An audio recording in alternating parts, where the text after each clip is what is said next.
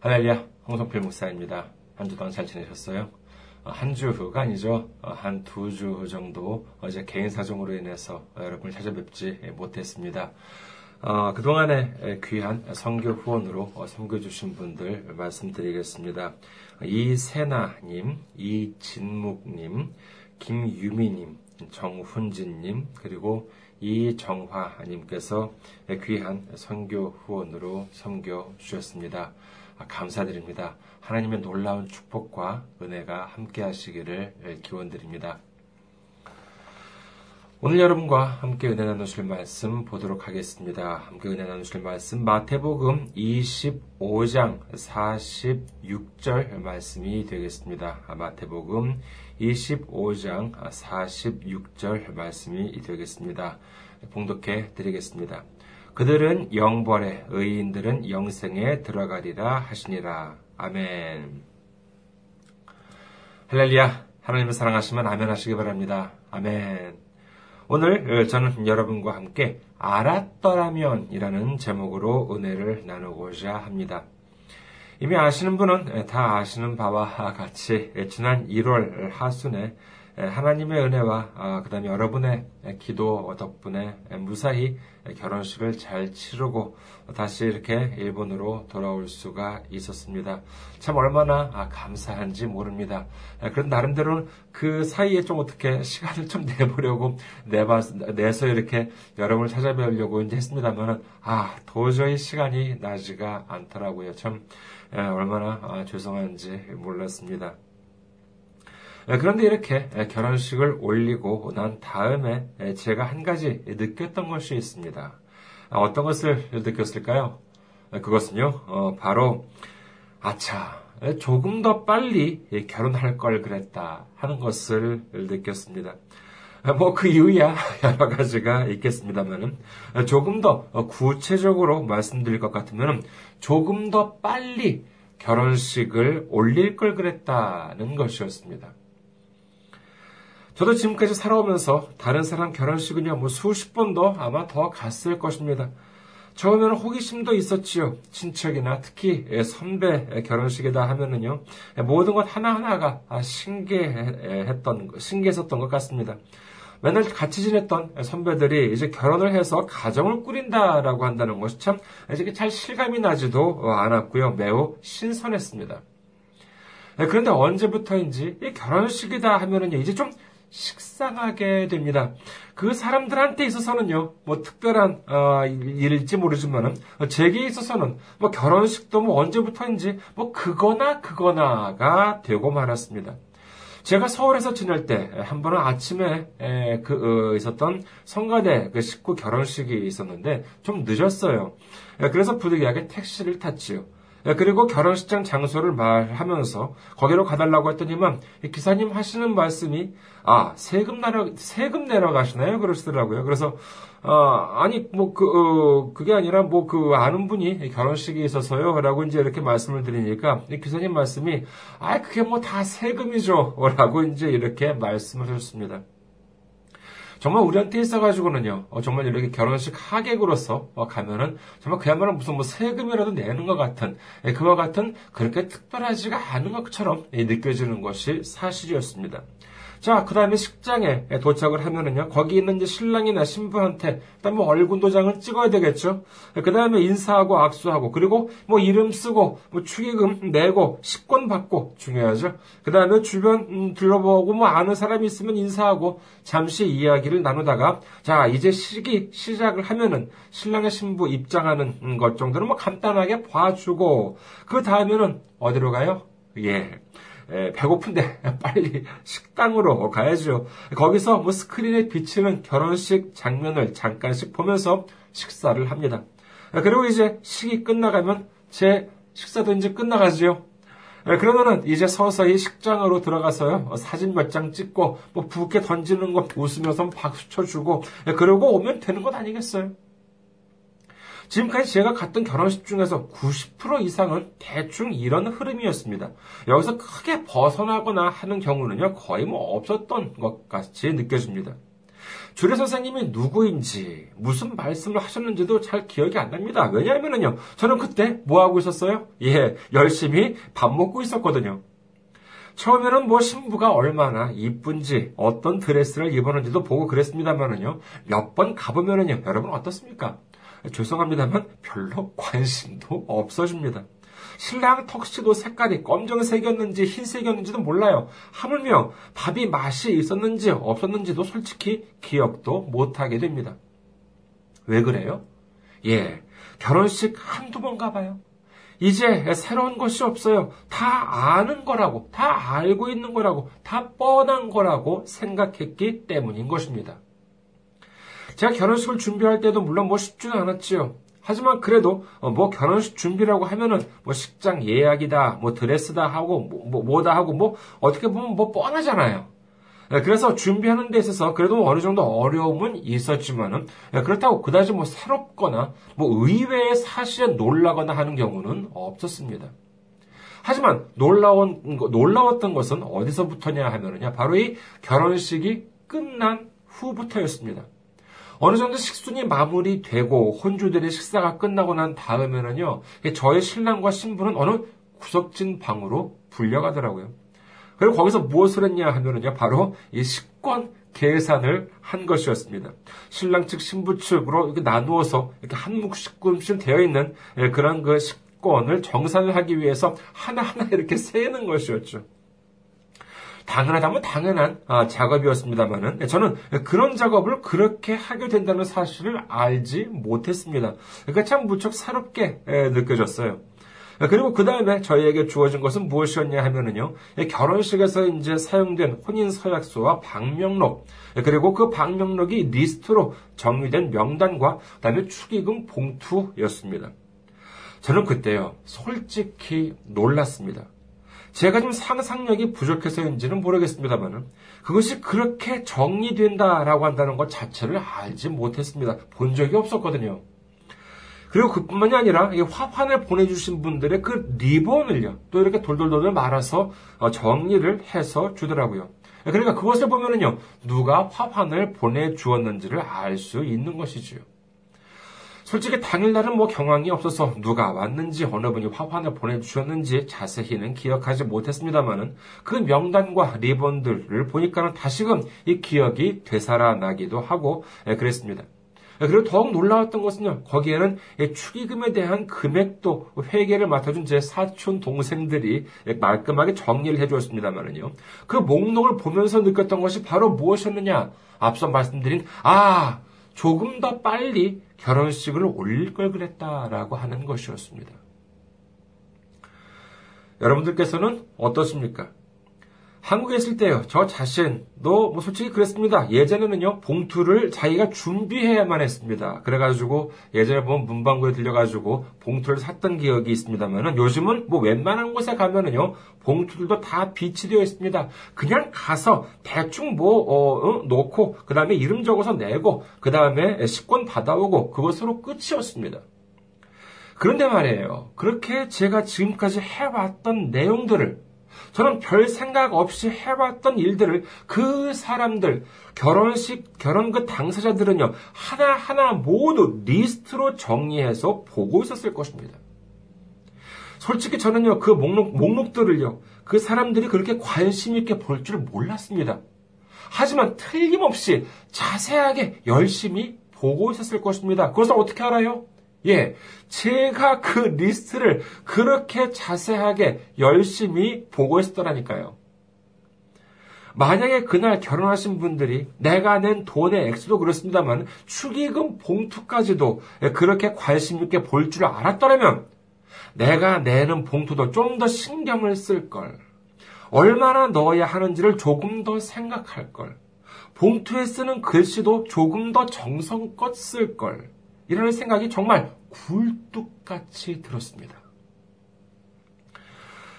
그런데 그러면서 동시에 든 생각이 무엇이었을까요? 그렇습니다. 바로 우리들의 믿음 생활인 것입니다. 우리가 교회 생활을 할 때 어떻습니까? 뭐 다른 사람 생각할 필요 없습니다. 저 자신이 제가 평신도 시절을 돌아보면요 가장 쉬워요.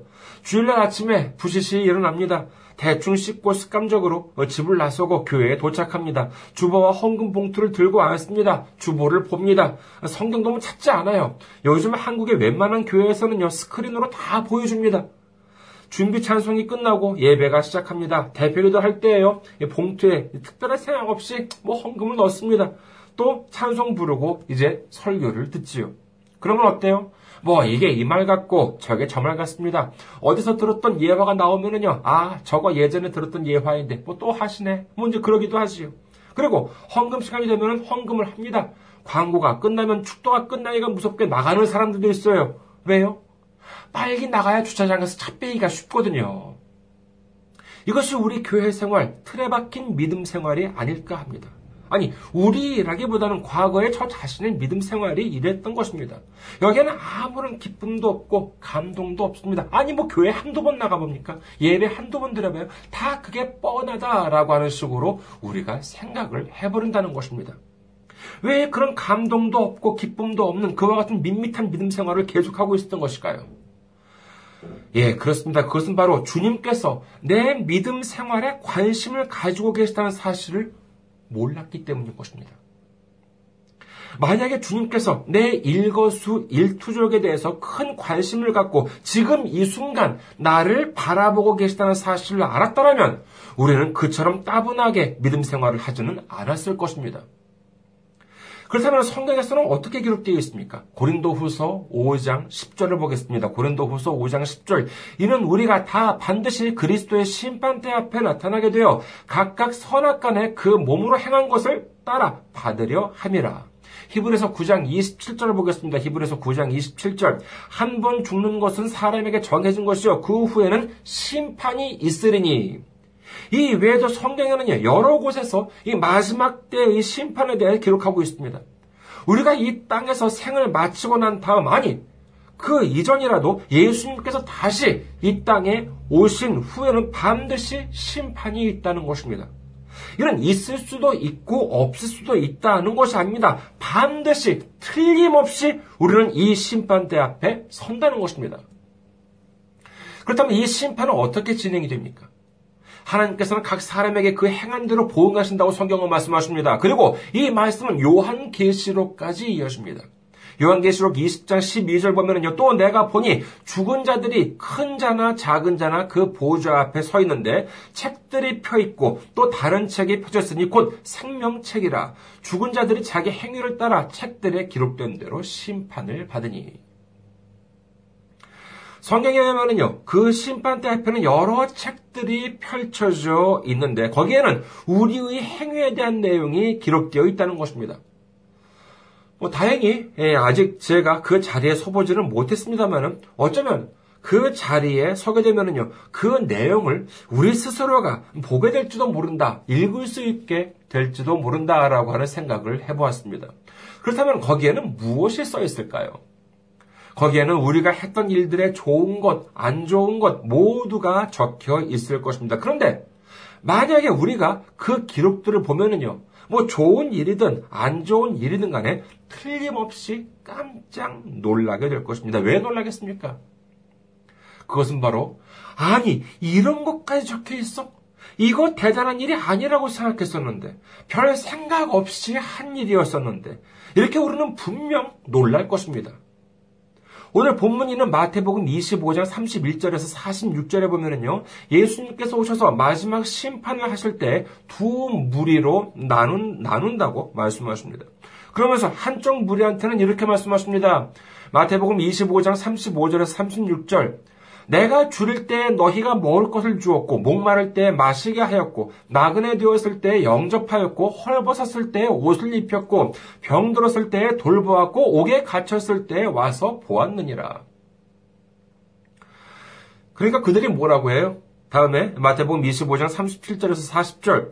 이에 의인들이 대답하여 이르되 주여 우리가 어느 때 주께서 줄이신 것을 보고 음식을 대접하였으며 목마르신 것을 보고 마시게 하였나이까? 어느 때 나그네 되신 것을 보고 영접하였으며 헐벗으신 것을 보고 옷 입혔나이까? 어느 때 병 드신 것이나 옥에 갇히신 것을 보고 가서 배웠나이까? 하리니 임금이 대답하여 이르시되 내가 진실로 너희에게 이르노니 너희가 여기 내 형제 중에 지극히 작은 자 하나에게 한 것이 곧 내게 한 것이니라 하시고 의인들이 지금 뭐라고 합니까? 아, 그러면 저도 알아요. 저 착한 일 많이 했어요. 이러던가요? 아니에요. 몰랐어요. 자기가 그렇게 대단한 일을 했다는 것 자체를 인식하지 못하고 있었던 것입니다. 그러면 반면에 다른 쪽 무리들은 어떤가요?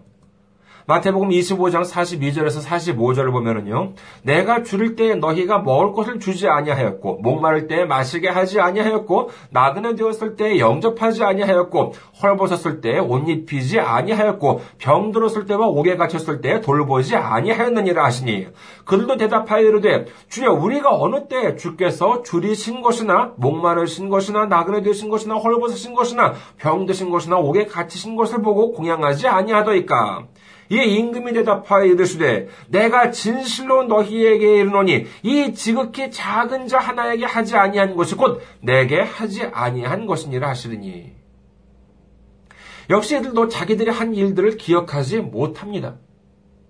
어떤 분들은요, 앞서 의인들이 자신들의 행한 이 좋은 일들을 기억하지 못하는 것은 겸손해서 그렇다라고 합니다.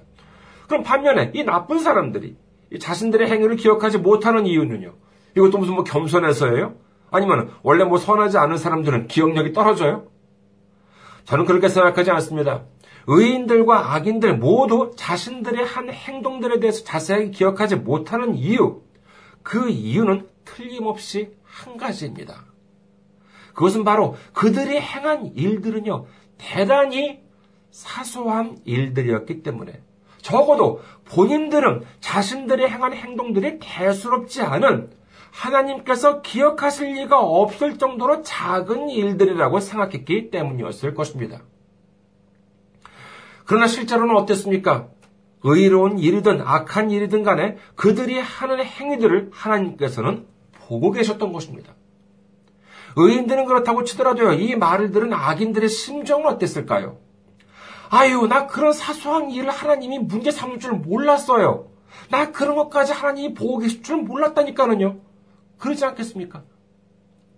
자신들은 그리 대수롭지 않다고 생각했었는데, 그리 대단하지 않은 일들이라고 생각했었는데, 그 순간 하나님은 안 보고 있을 줄 알았는데, 하나님은 우리한테 별로 관심이 없을 줄 알았는데, 하지만 그 결과 어떻게 됩니까?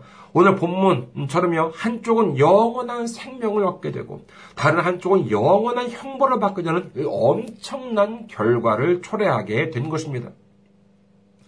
그리 대수롭지 않다고 생각했었는데가 아니라 주님께서 크나큰 관심을 갖고 계시다는 것을 알았더라면 그리 대단하지 않은 일들이라고 생각했었는데가 아니라 주님께서 대단한 일로 여기신다는 것을 알았더라면 그 순간 하나님은 안 보고 있을 줄 알았는데가 아니라 그 순간 하나님께서 보고 계신 줄 알았더라면 하나님은 우리한테 별로 관심이 없을 줄 알았는데가 아니라 하나님께서 우리한테 대단히 관심이 많으신 줄 알았더라면 그랬더라면 이런 어리석은 행동을 하지 않았을 것이요. 그 결과 영원한 형벌을 받는 일은 없었을 것입니다.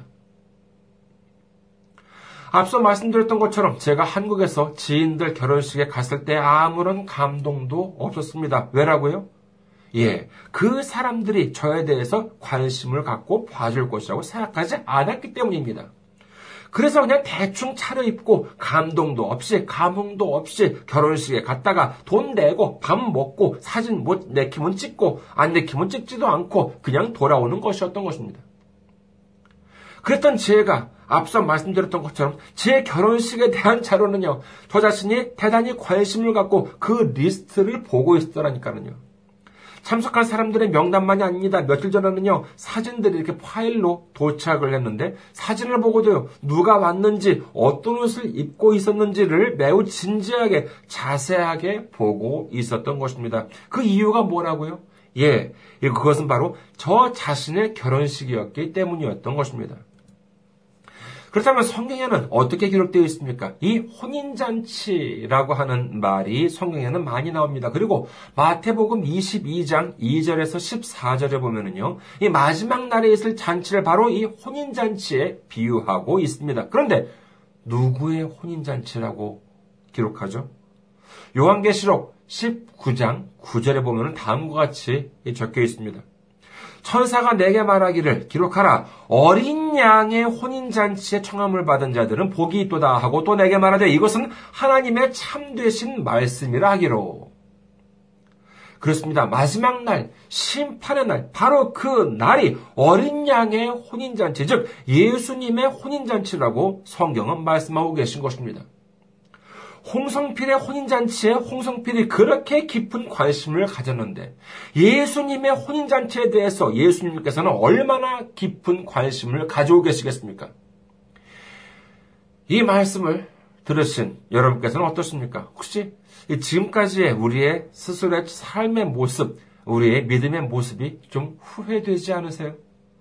저도 역시 마찬가지입니다. 이 말씀을 준비하면서 저 스스로가 많이 부족했던 것이 참 후회가 되었습니다. 후회가 나쁜 것입니까? 사실 뭐 좋다고는 할 수 없겠습니다만은 그러나 아직 우리는 늦지 않았습니다. 후회하실 부분이 있으면은요, 지금 후회를 철저하게 하시고, 그리고는 내일부터는 새로운 하루를 시작하시기 바랍니다. 하나님은 우리의 행위, 우리의 믿음 생활에 관심을 갖고 있지 않은 것이 아니라 우리들의 행위 하나하나, 우리의 믿음 생활 하나하나에 지대한 관심을 갖고 계시다는 것을 우리는 반드시 기억해야 할 것입니다. 그렇게 해서 이 어린 양의 혼인잔치에서 정말 주님으로부터 큰 상을 받는 정말 우리 마지막 날에 주님으로부터 영원한 형벌이 아닌 정말 영원한 생명을 얻게 되는 구원을 얻게 되는 우리 모두가 되시기를 주님의 이름으로 축원합니다. 감사합니다. 한 주 동안 승리하시고 다음 주에 뵙도록 하겠습니다.